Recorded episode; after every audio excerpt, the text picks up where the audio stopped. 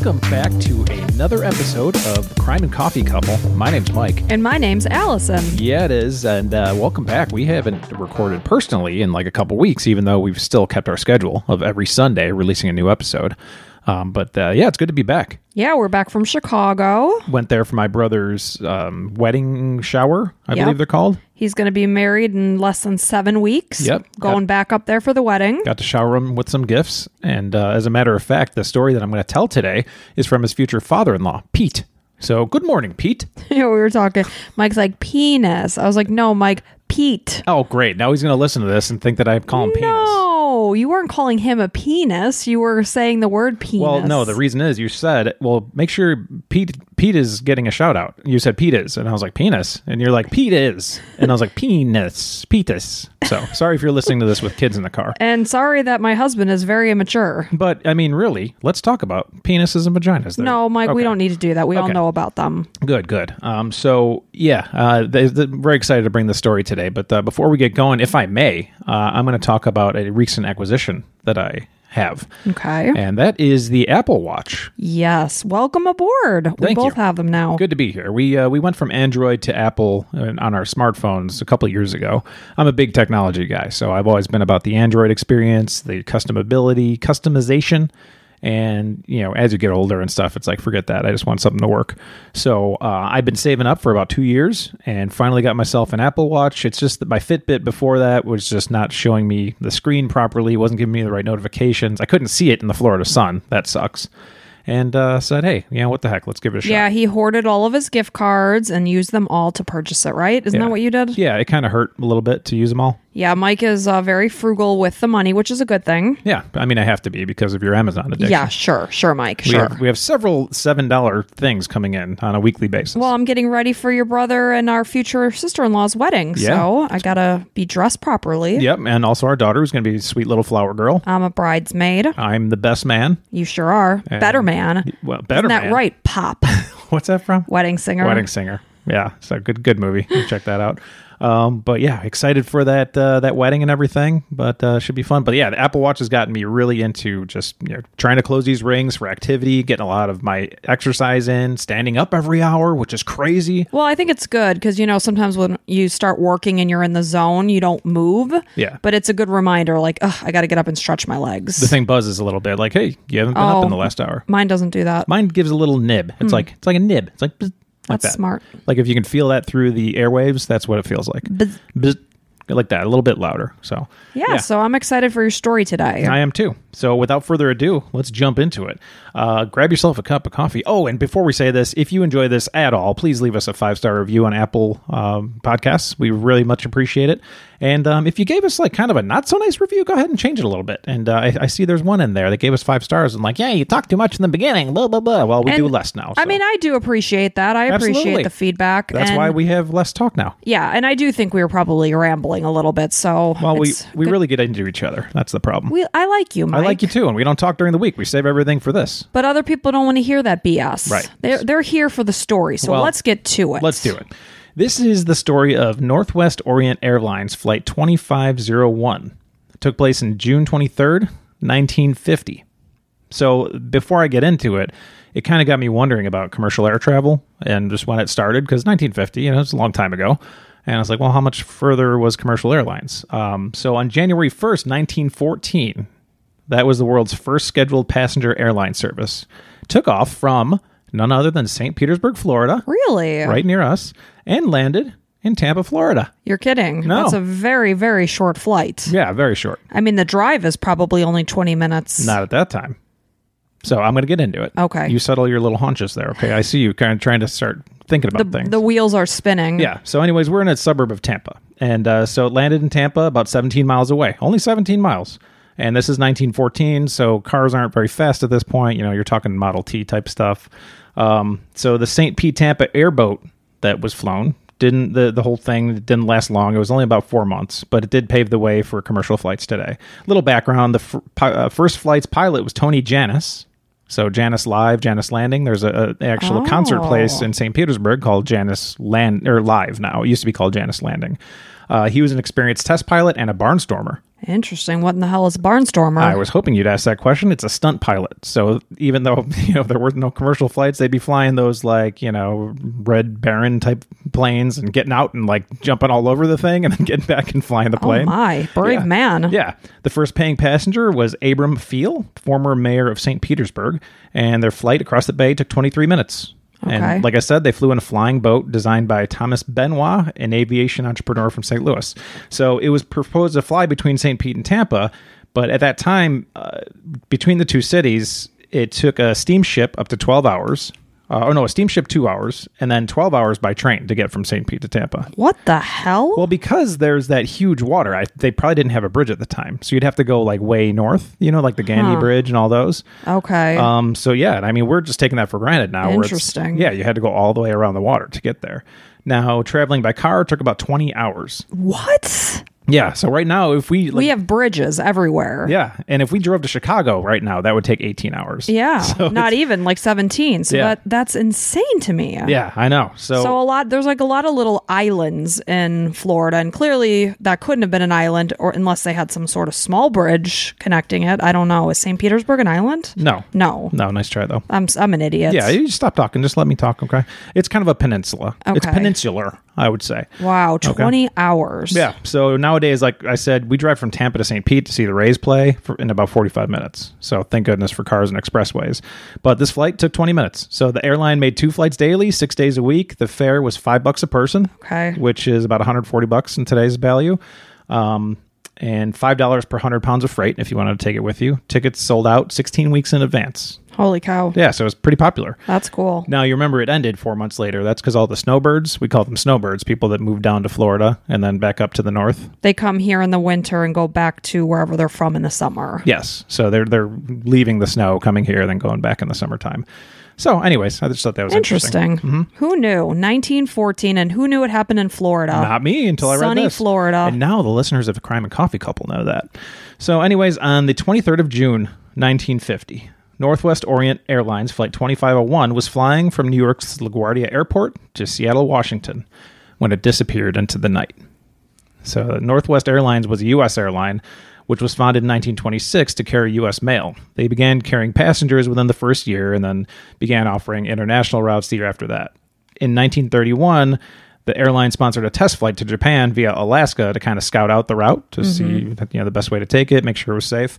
After I this- wouldn't want to be on any of those like guinea pig flights. Well, you had to have some very courageous people. I find I'm not courageous. You're not. No, you're definitely not. Like when I watch Stranger Things, I'm like, oh, I wouldn't go in there. No, safety is first for you. yeah. and yeah, you don't like bugs buzzing around your head.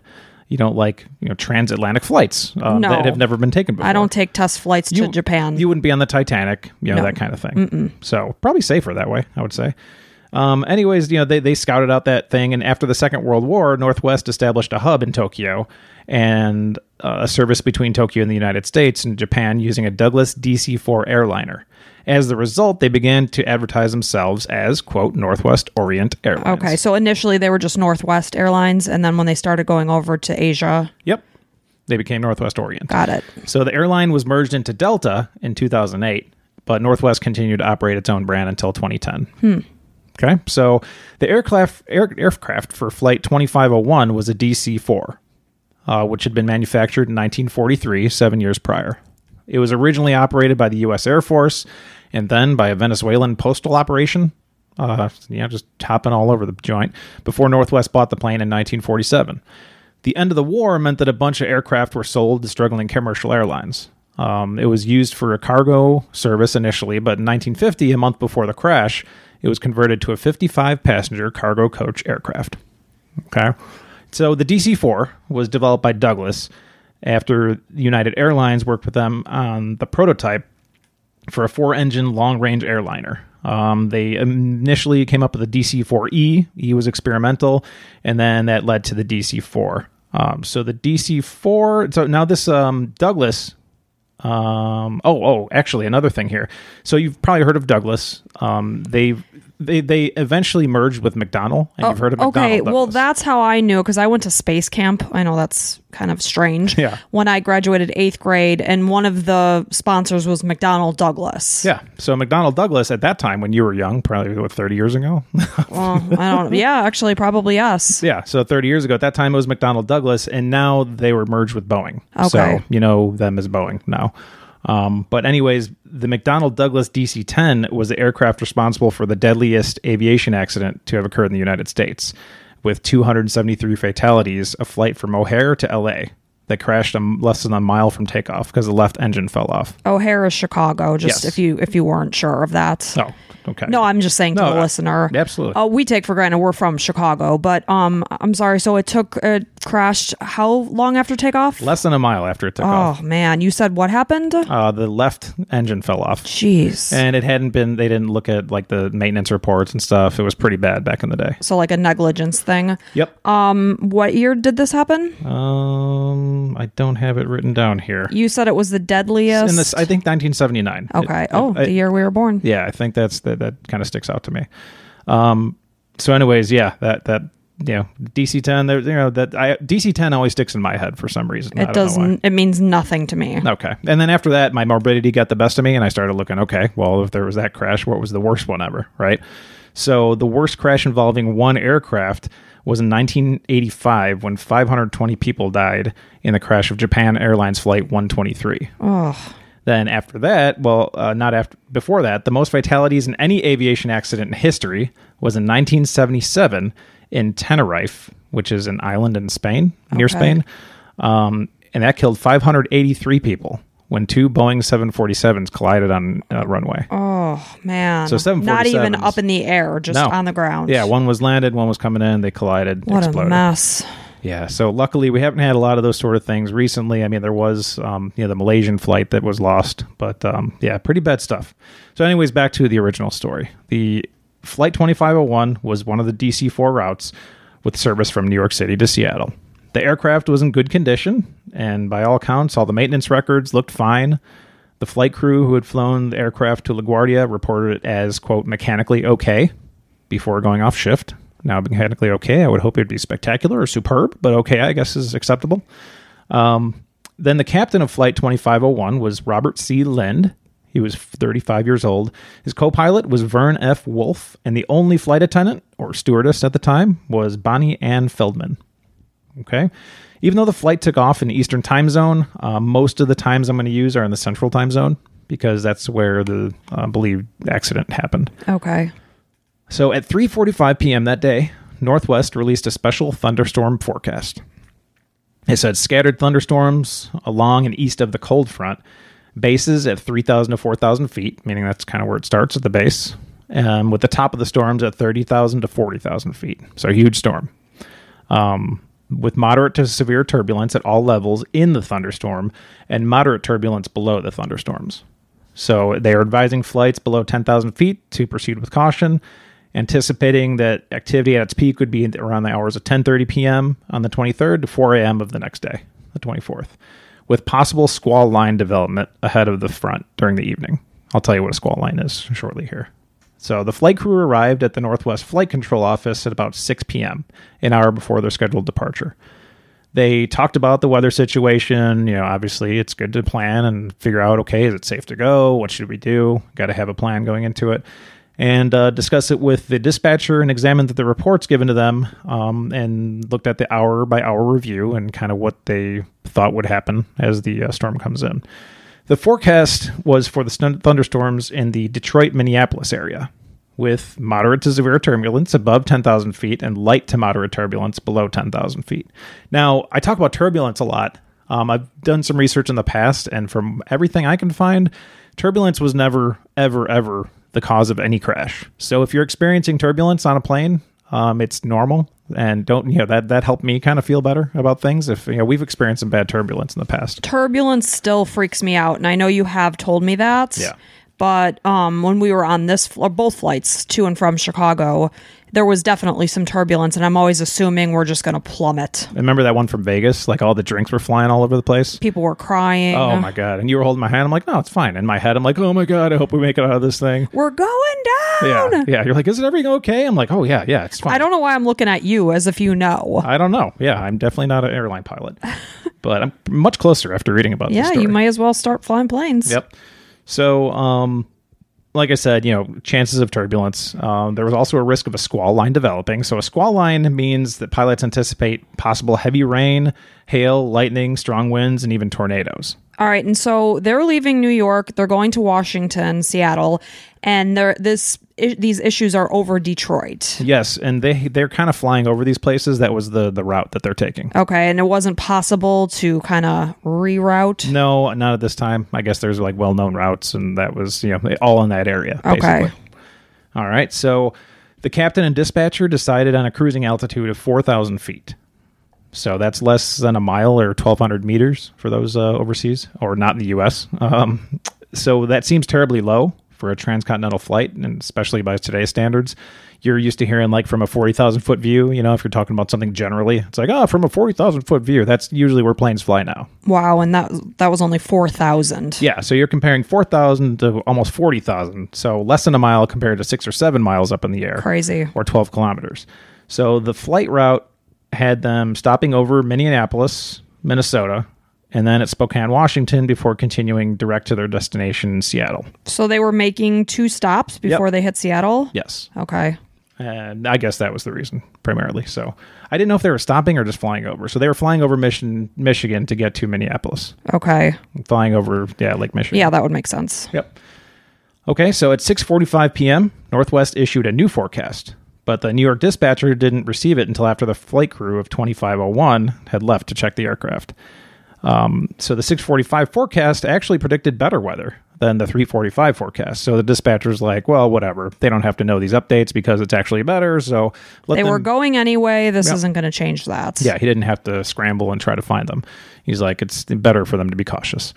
So the captain requested an altitude of 4,000 feet for the initial routing uh, to Minneapolis, but air traffic control did not approve it. They had other traffic flying on that level. Probably not a good idea to have uh, multiple planes flying on the same level in the same area. No more collisions. Yep. So the final flight plan had a cruising altitude of 6,000 feet all the way to Minneapolis. Okay. The pre flight check was normal and no reason to think that there was anything wrong with the aircraft. Um, flight 2501 departed LaGuardia Airport at 731 that evening with two flight crew, like I mentioned, and one cabin crew member. Uh, there were 55 passengers on board, including two families traveling with their children and three preg- pregnant women, unfortunately. Uh, one passenger was so late he had almost missed the flight. Wish uh, he would have. Yep, the flight attendant had already closed the door and everything, and they're ready to go, but she opened it again. And then afterwards, she passed out pieces of Wrigley's Doublemint chewing gum before takeoff. I guess they want to have fresh breath on that plane. Sure. Yeah, maybe that was one of those things. Who knows? So at 9, 9.33 p.m., the Weather Bureau issued, issued a regional forecast for the period 10 p.m. to the following morning, 10 a.m., so 12 hours. This forecast predicted widespread thunderstorm activity and sure enough described the development of that squall line extending from southern Wisconsin eastward into the lower Michigan and moving south. So pretty much covering all the Michigan shoreline on Lake Michigan. Um, you know, all the way to Indiana, which is, you know, the Indiana, Chicago, Michigan kind of southern point of the Lake Michigan, as we know very well.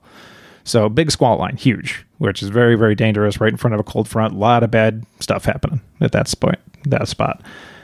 Okay, so the southern edge of the squall line, like I said, was located like yeah, right, exactly what I just said. Look at that. I knew what I was going to say. So regional foreca- forecasts were not routinely broadcast, and the flight advisory weather service man did not ask air traffic control to warn the flights about the squall line. Um, although the controllers had the information, they did not think to share the information for some reason. What would it have changed? Um, what nothing, Would, what I would they have done differently? I mean, they I, I when they were in the air, they already knew to look out for one, possibly. So, I mean, now it's like definite that it's there. Yeah. Um, just same thing, really, or same precautions. Uh, the meteorologist at Northwest wasn't convinced that the squall line prediction was accurate. So maybe that's why he's thinking, okay, uh, it might not be there. Don't get him too worried. But I mean, to me, be overcautious. yeah, and I think a lot of things like this are why they're so cautious because it's like ultimately safety is more important know, Right. th- than anything you know and that that's why when uh, a flight is canceled when i'm in the airport and it's like no mechanical failures or something i'm like oh that's fine i'd rather be on the ground than be worried Of course. so yeah not sure why you know he didn't agree with it but uh, no one at northwest advised the, cl- the crew of the forecast. So flight 2501 flew over cleveland ohio at 9.49 p.m the flight crew again requested a cruising altitude of 4000 feet um, which was now approved. So they're down to 4000 feet. From 6,000. 40 minutes later air traffic control asked them to descend to thir- 3500 feet really Okay. really really low Now, at this point in time, because I know you say like currently the cruising altitudes are around 40,000. Back in the 1950s, what what was the average cruising altitude? Uh, I think like 10,000 feet. Okay. That area. Yep. So an eastbound aircraft, so a different aircraft, uh, flying at 5,000 feet, was experiencing severe turbulence over Lake Michigan. Really bad and struggling to maintain its assigned altitude. So up and down, thousands of feet. Bouncing, bouncing. What Yep. a nightmare that would have been. Yeah, no shit. So like things flying all around the place. I mean, at this point, it was barely pressurized cabins, probably. You know, so it's, it's a nightmare.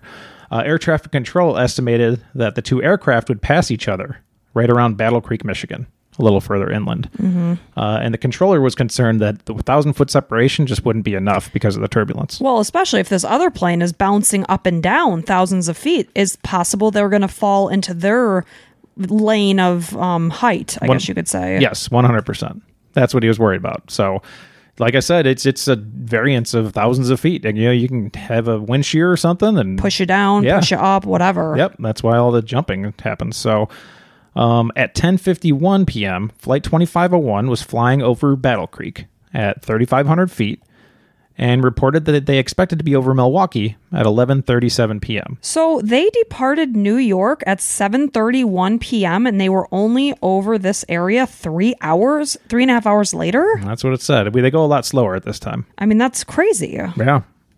So, um, they expect to be over Milwaukee at 11:37 p.m. Okay. The radio operator incorrectly copied this down at 11:27, 20 10 minutes earlier. Okay. So they would expect them 10 minutes earlier than they were supposed to be there. So remember that for a second from now. So at 11:13, the flight crew requested a cruising altitude of 2,500 feet. Very, very low. Shit. They didn't say why, and they did not declare an emergency or anything like that. Um, from all accounts, there's some, you know, with some of my sources, they said that they were experiencing really rough turbulence and some electrical uh, problems, like you know, the lightning and things of that nature. Um, but they, you know, there's no 100% certainty of what exactly was going on. So um, they requested the 2,500 feet. Air traffic declined the request as there was other traffic at that level, as usual. Um, they must have been, you know, been experiencing something to request that, obviously. The flight crew acknowledged the descent was not approved, and the flight continued at 3,500 feet. That was the last communication from this flight. Knew that was coming. There, however, was a witness near South Haven, Michigan, who experienced something right around this time, and I'll tell you about her a little bit. Um, on the other side of Lake Michigan, Northwest Radio at Milwaukee became concerned. It was 11:37 p.m., which was actually when the aircraft was expected to fly over Milwaukee, um, when they expected to. However, according to his notes, he expected the flight at 11:27. So they're 10 minutes late at this point. Yep. He contacted both Northwest and air traffic control to say that the flight was 10 minutes late. And obviously he's worried. He's like, Where is it? What's going on? Let's communicate. It's really odd that the air traffic controller made this mistake because it's like right when it went dead. So this 10 minute window is like right exactly when they didn't hear anything from before. I So- guess it's just a strange coincidence. yeah, it's one of those things. Um, 10 minutes later, Northwest Radio still had not heard. So they're already, what, 20 minutes late, 30 minutes late at this point. On tw 10 to 20 or 30. If if it was written down properly, they'd be about 10 minutes late at this point, but according to his notes, 20 minutes late. Correct. So they were worried and, and, you know, uh, preparing for the worst possibly, but hoping for the best. Um, you know, hoping something simple like communications failure Um, the controller broadcast that the flight should circle the range station in Madison, Wisconsin. It was one of those situations where, like, if your cell phone goes out, you're like, I don't know if you can hear me, but I can't hear you, and here's what you should do. You know, meet me at the grocery store or whatever. You know? Right. Well, and the fact that they're late is a problem because they're now no longer able to communicate, and now they have the potential of colliding with another plane. Right. That's scheduled to land at that time. And the air traffic controller at the next place needs to know so that you can tell people where to fly. Right. Yep. So, meanwhile, all FAA radio stations in the Chicago, Minneapolis area attempted to contact a flight on all frequencies. So everybody's freaking out. They're like, "Hello, hello, hello! You know, flight twenty five hundred one. Where are you?" And you know, No you- response. Nothing. Northwest contacted Chicago Air Traffic Control, who altered the air sea rescue facilities in the area, or alerted, sorry, the air sea rescue facilities in the area at 11:58. Responders included the Air Force, Navy, Coast Guard, and also the Illinois, Michigan, and Wisconsin police uh, and Indiana. So tons of people get into action right now. They're basically like, we got a flight that's gone. Uh, we have no idea where it is. Probably something bad happened. Let's go try to find what's going on here. Right, but then they're also probably sitting there waiting to hear of like, oh my gosh, this plane crashed into all these homes and whatever. Yeah, got no calls about anything happening. Right, and that's Besides all this- silence. Yeah, yeah. Besides this one woman that's like, you know, and not even this woman called. She didn't call nine one one. She thought, I'll tell you about her. In a little Okay. She basically heard an airplane. So it's like, okay, just heard a loud airplane. So nobody, yeah, calling about anything. No explosions. Nothing happening like that because it happened, you know, over Lake Michigan. So um, by dawn, unfortunately, they didn't hear anything. Still, everyone knew the worst case scenario had likely happened. Um, by this ca- time, they'd be out of fuel. Um, they would not be circling anymore. So sad. Yeah, um, the airplane must have crashed. So search and rescue operations started searching the foggy Lake Michigan as soon as the sun came up. Now, Lake Michigan's not exactly clear. Yeah, we used to be live in Chicago. We've gone to Lake Michigan uh, from Michigan, from Michigan, from Indiana, from Chicago. It's it's you know it's not super, yeah, not super dirty, but it's not the cleanest kind of lake. Um, you know, kind of a lot of dirt in, involved there. So, um, I'm going to read an excerpt from the New York Times, uh, dated June 25th, 1950, out of Milwaukee. Uh, a Northwest Airlines DC 4 airplane with 58 persons on board, last reported. I thought it was 55.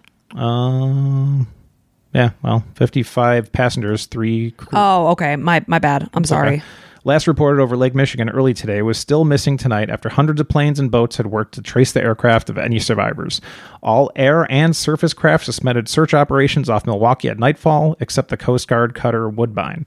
The airline, uh, the airplane, a four-engine air coach bound for New York to Minneapolis and Seattle, was last heard from at 1.13 o'clock this morning, New York time. So that's Eastern time. I'm just reading the exact quote.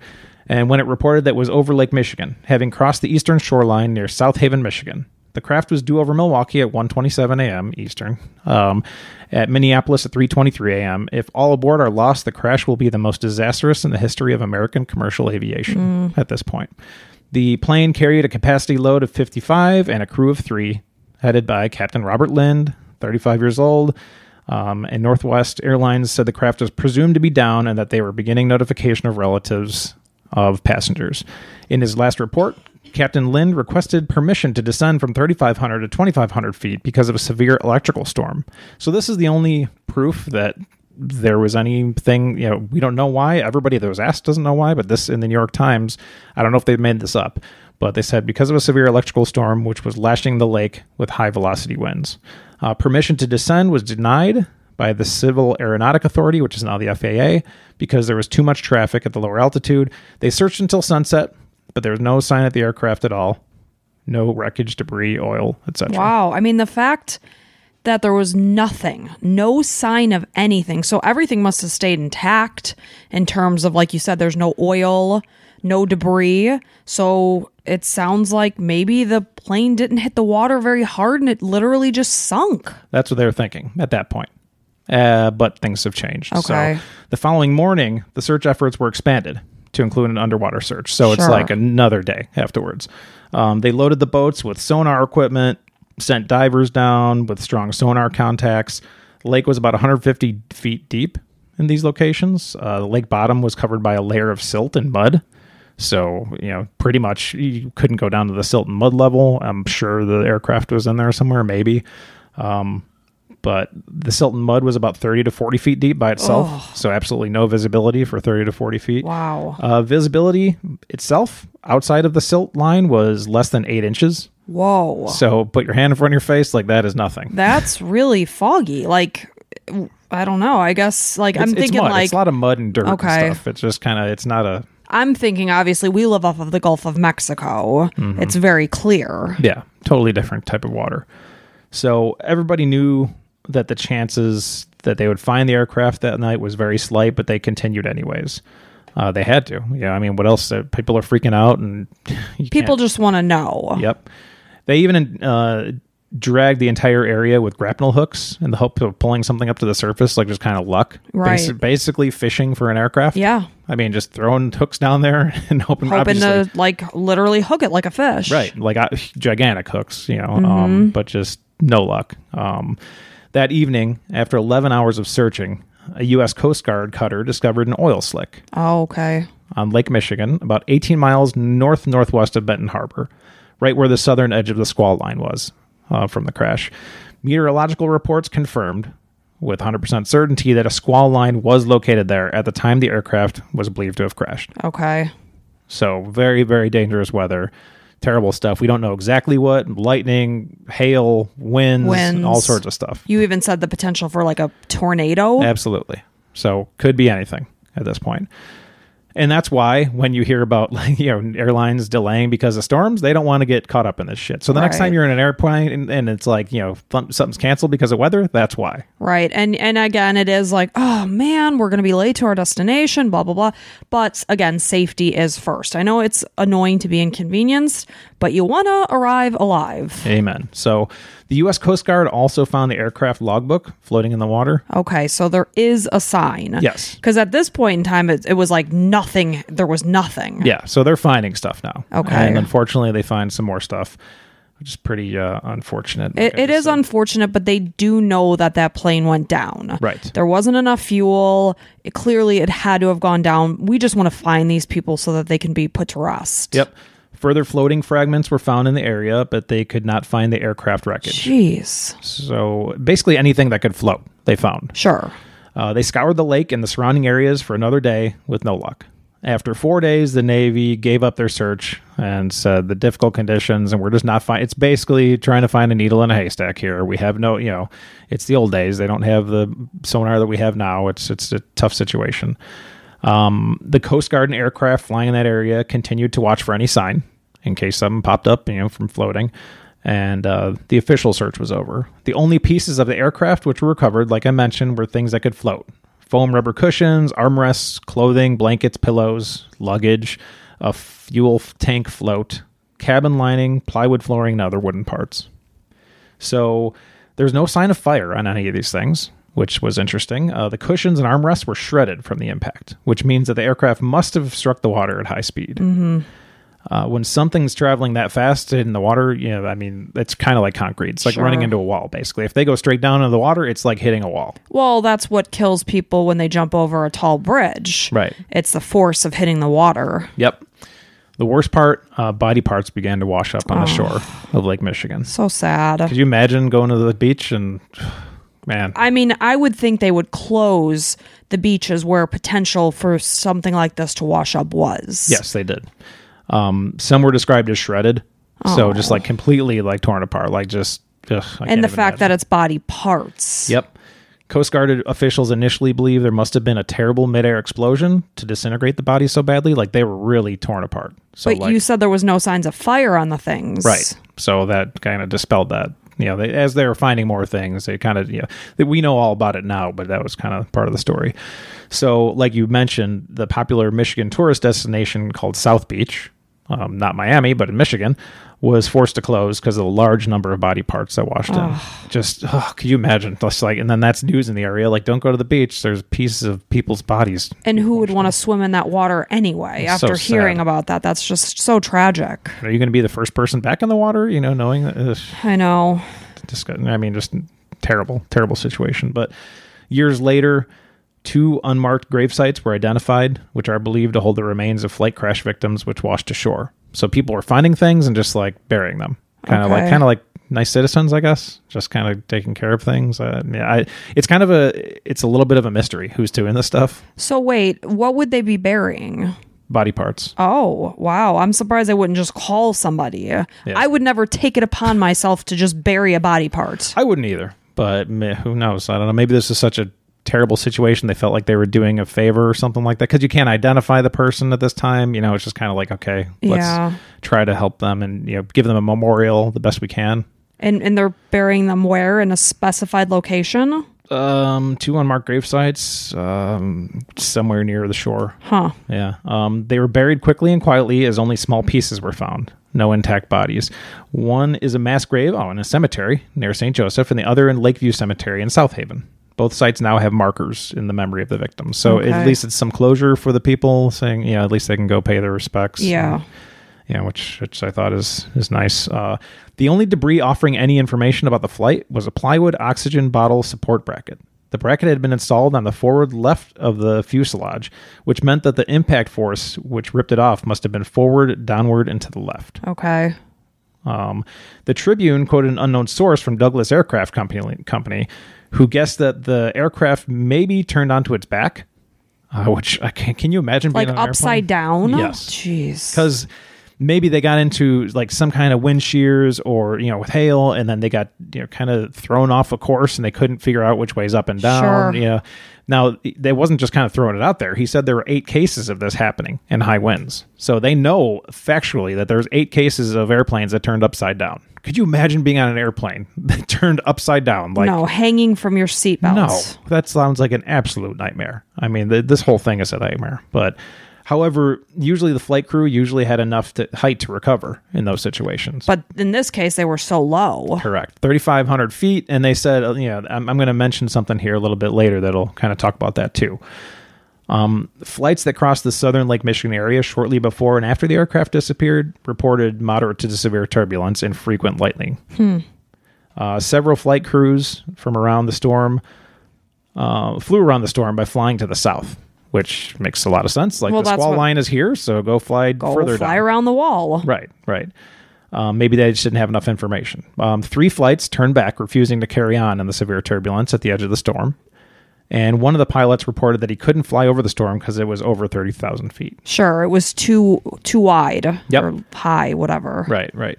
Well, yeah, and there's an axis. You know, that's why it's so hard. Part of being so hard, it's like up, down, forward, backward, left, right, and, and up, down. Like you know, that's it's a huge axis. Not just X, Y. It's X, No, Y, all around. exactly all around. Yeah. Um, in 1950, this was the deadliest commercial airliner accident that the U.S. ever experienced. The FAA, in charge of the investigation, could not determine a probable cause, not a definitive probable cause. They have a lot of ideas. Well, the squall, the storm. Yep. Um, the mystery continues to this day. The plane struck the water with considerable force. We know that for sure. Uh, it's possible there was a mechanical failure mid flight, but the aircraft appeared to be in good condition. And, you know, there's obviously you can think it's in good condition, but they, they actually did their checks like they were supposed to. But the fact that they went down right where the storm was tells me it wasn't mechanical. It tells me that the storm forced them down. Absolutely. If there was something mechanical, the flight crew would have reported it. Said, I mean- oh, we have trouble in the engine or Yeah. whatever it might have been. It's too coincidental that it happened right where the storm was. right. Absolutely. So, um, remember that witness I mentioned earlier? Yes. So Jackie Eldred was her name. Jackie Eldred was in her home when she was woken up by a roar, just a big. Understandably, she was freaked out. So she woke up her husband and toddler. Her statement, quote, "It sounded like a plane came over our house and it went away and then it came back again. It was lower and louder every time it came back. I woke my husband up. All of a sudden, there was a big bang and I screamed. So she heard a big bang, which you would think would be the the plane hitting the ground, you know, the water. How far off of the water was her home? Uh, her home was a quarter mile off the shoreline. And was it not a lot of other homes nearby that nobody else heard what she heard? That's the weird thing. This is the only person that has anything about that that I found. You know, maybe there was others, and you know, this is the con- only confirmed that that I could find. So now it was interesting. I looked at this on Reddit. Um, I'm going to read an excerpt from Reddit of from somebody who supposedly is that you know knows about this kind of stuff. Um, I thought this is a really interesting post that could explain what happened here. So it's interesting. Um, the original poster on the Reddit thread was guessing the plane was struck by lightning. So they they kind of posted about the story, and they're like, I guess I'm guessing it was lightning, and you know, just uh, an educated guess, I guess. And um, the commenter, which their their name is deleted now, so I can't tell you who it is, but they said, with respect, it wasn't the lightning. It could not have been the lightning. Aircraft, large and small, get hit by lightning every single day, and not a single one crashes. Even back then, aircraft could take a lightning strike without serious issues. If anything, old planes were more likely to survive a strike unscathed than the newer ones. Lightning has literally zero ability to get into the engines and blow up a plane, which I found. I mean, it would make sense they'd be designed that way. We're flying in the friggin' sky. Right. It's like, you know, that's where lightning is. You want to make sure it's. I'd probably never get on a plane again if a bolt of lightning was going to take it down. Yep. And he said, at worst, or that this person said, at worst, it'll scramble the avionics, but every aircraft ever manufactured has features by which the pilots can handle that, even if it means they have to make a precautionary landing. And older aircraft like this didn't have many avionics, so if anything, it would be less prone to lightning damage. So they say the biggest danger an aircraft faces in a thunderstorm is wind shear. Now, do you remember that wind shear? I mean, you were flying recently from Chicago. Yes, and we couldn't land in Tampa Airport because of the wind shears. Yes, there was a lightning storm coming in, and they said, "Oh, due to wind shear, we have to circle around the airport." And we were like, "Oh, wind shear. Okay." That was like one of my first times hearing wind shear. or at least- Yeah, and he specifically said we don't want to get into those wind shears because it's not pleasant. right. So I thought that was really timely here. So, anyways, I'm back to the comment. Aircraft wings produce lift by moving against the air, and the faster they move in relationship to the air, the more lift they create. Of Course. So the higher they go. It makes sense. This means if an aircraft has a headwind, it can fly slower in relation to the ground than if it has a tailwind. Sure. If it has a tailwind, it has to fly faster, which is why it's faster to fly from the west coast to the east coast. It's literally pushing you. yep, this is why aircraft always take off and land into the wind, and why airport runways always must be situated according to the prevailing winds, which I didn't know. It's very interesting. Yeah, so they had they can control it more. It's it's really interesting. It makes perfect sense. and that's why you can't you don't always land in the same spots so um, depending on the wind but what happens if the wind suddenly shifts without warning from a headwind to a tailwind suddenly the aircraft loses lift and can even go into what's called a stall and the aircraft will drop in altitude if the aircraft is at too low an altitude to recover it will crash And we were at 3,500. Yep. That kind of sudden change in wind direction is most commonly found in the vicinity of thunderstorms. Okay. Which is what happened to us. There was a thunderstorm there and the thing could stall out. And that happened to your aunt too, remember? Um, your aunt said it felt like she dropped like 20,000 feet at one point. So they Uh-huh. were probably flying through a thunderstorm. It probably stalled and they recovered. You know, like so scary. so it, and it that's standard for an air, airline pilot. Un, you know, unfortunately, but you know, luckily they're trained. Anyways, back to this comment. Another form of wind shear caused by thunderstorms is the microburst. Okay, microbursts are strong downdrafts that can shove an aircraft down hundreds of feet with no warning. Nobody knew they existed in 1950. Hmm. So that's yeah, something something you're flying into. You have absolutely no idea. The pilots would have been helpless if they encountered one at a low altitude. It's basically shoving you down into the water, saying goodbye, right? So the comment goes, in that part, the low altitude is, I think, the key to what happened in Northwest Flight 22501. The pilot asked to descend to 2,500 feet and was denied, but that doesn't mean he didn't descend. Oh. Which is a great point. I never thought of that. I mean, why would you descend into a zone that they're telling you don't descend to because you might think, I'm going to crash into another plane? You balance the pros and cons. You look at the current situation and you're like, we are going to die here. So we have to do something. So you're rolling the dice. Right. So he's thinking, I mean, this, this commenter's thinking he probably went down to 2,500. Okay. uh, could have anyways um, at the time air traffic control didn't have any kind of secondary radar that could tell the controller where they actually were. Um, i doubt the controller um, i doubt the controller here even had primary radar which shows only the plane's location um, also at this time pilots were accustomed to making their own decisions most of the time you know they thought the shit didn't stink and it's like, I'm flying this plane. well, and you know, you watch those movies where it's like the pilot. Oh my gosh, look at the pilot! And Catch Me If You Can. You know, with uh, Leonardo DiCaprio, he pretends he's a pilot, and all of a sudden, uh, people are fawning over him. Like one walks by you on the sidewalk, and they're like, "Oh my god, a pilot! Look!" It's like a uh, you know a movie star, basically. So. Um, it may be that the pilot of Flight 2501 decided to descend against the air traffic controller's orders so he would avoid a situation he believed posed an imminent threat, like we talked about, only to find himself too low and avoid fatal wind shear or a microburst. Mm-hmm. and then pushed him down into the water. Yeah, had to make a decision at the time and figured, Ugh, we got to go with it. Yeah. Now, this is interesting. The witness's statement, oddly enough, is in accordance with this theory. Microburst winds move sharply downwards and then outwards in waves. So they're perfectly capable of carrying sound for miles and miles. So if the aircraft had crashed five miles offshore in the middle of a microburst, you would expect a witness to hear exactly what she heard. Uh, the engines faintly, then loudly, then faintly, then loudly, just as if the aircraft were circling overhead, followed by a loud boom caused not by an explosion, but by the aircraft hitting the water. So another possibility he mentioned was hail. Hail can mess up an aircraft. It could smash the windshield, the nose, the cone, tear holes in the fuselage, damage antennas. I mean, this is all things why they don't fly into these things. Right. So I mean, we I, we all have to keep these in mind here. Um, it's possible the aircraft flew into a hailstorm, was so damaged it couldn't fly, um, or the pilots became disoriented. But this is probably unlikely because um, even they were kind of even back then they were trained how to handle hail and doubly so in this case because that kind of hail isn't particularly common around lake michigan it's called alberta hail for a Okay. reason so that was the end of that comment. I thought it was really really interesting. It had some good theories. Um, over 60 years later now the aircraft still hasn't been found. Wow. yeah pretty sad. Um, the michigan shipwreck research association has searched lake michigan for the aircraft wreckage every year for over a decade Because that's what I was wondering. Obviously, our technology wasn't as good back then, but now with the sonar materials that we have, it surprises me that they've yet to find it. Yeah, and people are still wondering about it. I mean, you know, it came up in conversation with Pete. Yeah, that was one where it was like, "Hey, do this one." I found it really interesting. Now we should be able to find it. You would think. I mean, unless it's under so much dirt and stuff that you just But wouldn't. still, I don't know. You would still think. well, if it's under mud, man, I don't know. I don't know how sonar works, so uh, who knows? But um, yeah, they even if they did find the wreckage, they won't find a black box because in 1950 aircraft didn't carry them. Uh, at least commercial aircraft. They're most likely to salvage the four massive 14 cylinder engines, if anything at all. Like my car has six cylinders, so four massive 14 cylinder engines. Um, it seems like we'll never know exactly what happened to Flight 2501, but supposedly there's still a search going on right now, being led by Valerie Van Heest.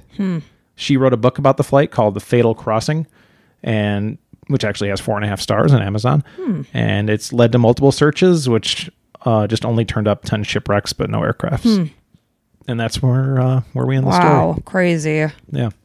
So aircrafts, man, that's you know, they're they're one of the safest ways to travel. And that's you know, these stories like this are why people are so freaked out. Right, of course. You hear these horror stories. And, you know, when you're on an airplane and something goes wrong, it's not like you can just pull the car over. You know what I'm saying? You're you're in the air. You don't have control of it. It's scary. It's some especially a control freak that wants to, you know, I want to drive, I want to be in control, and sure you can't you know control the other people on the road, but in the airplane, it's like you're just sitting there hoping for the best. You're just praying for the best. And that's why when people are like, travel safely, it's like, oh, I'll tell the pilot.